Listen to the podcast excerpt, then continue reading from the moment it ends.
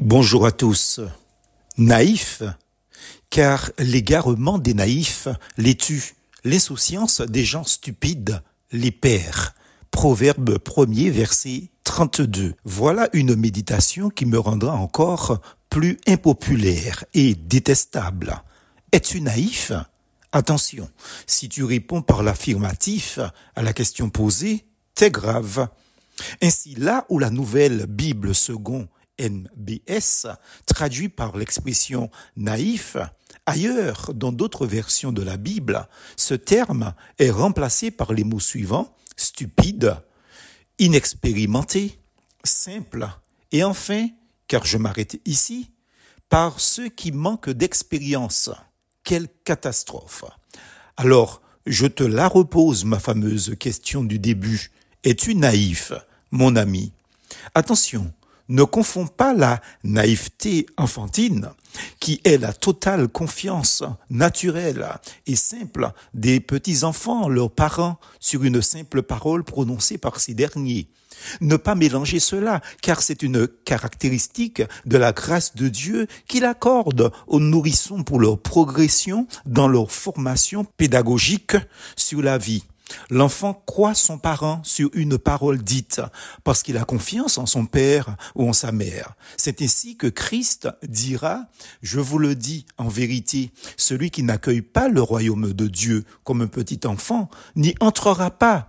Luc chapitre 18, verset 17. La naïveté dont il est question plus haut et qui est traduit par d'autres termes péjoratifs est limite, excusez-moi l'expression, hein, se faire passer au vu et au su de tous comme un idiot, un stupide, et se comporter comme tel, voir le verset de l'entête. Faire preuve d'une telle crédulité, d'une candeur excessive, au point d'être ridicule en parole, en acte et dans l'attitude, c'est faire comme un gogo.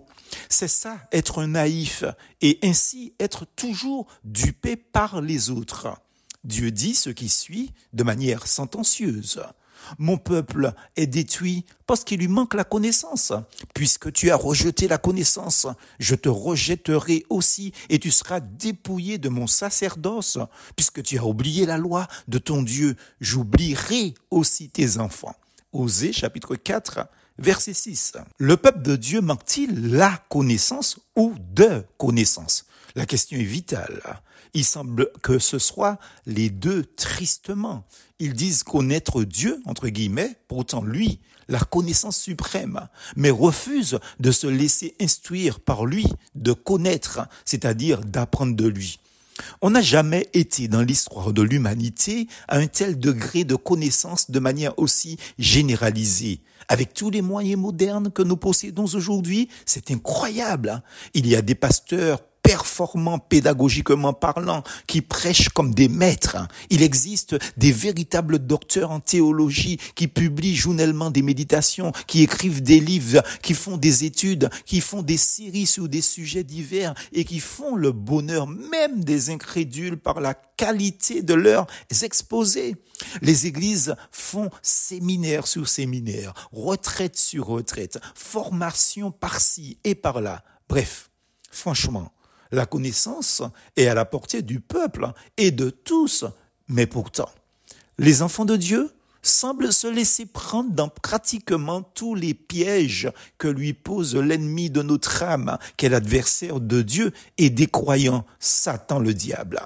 Ils croient tout ce qu'ils lisent. Ils se confient dans toutes les méthodes de divination astucieuse transformées en jeux modernes et électroniques. Mais ils ont du mal à croire Dieu simplement et dans ses merveilleuses promesses de vie quelle tragédie de voir que des croyants, entre guillemets, imitent tout ce qu'ils voient dans le monde, croient tout ce qu'ils entendent et lisent, oubliant cet avertissement solennel. Ne vous conformez pas au siècle présent, mais soyez transformés par le renouvellement de l'intelligence, afin que vous discerniez quelle est la volonté de Dieu, ce qui est bon, agréable et parfait. Romains chapitre 12, verset 2.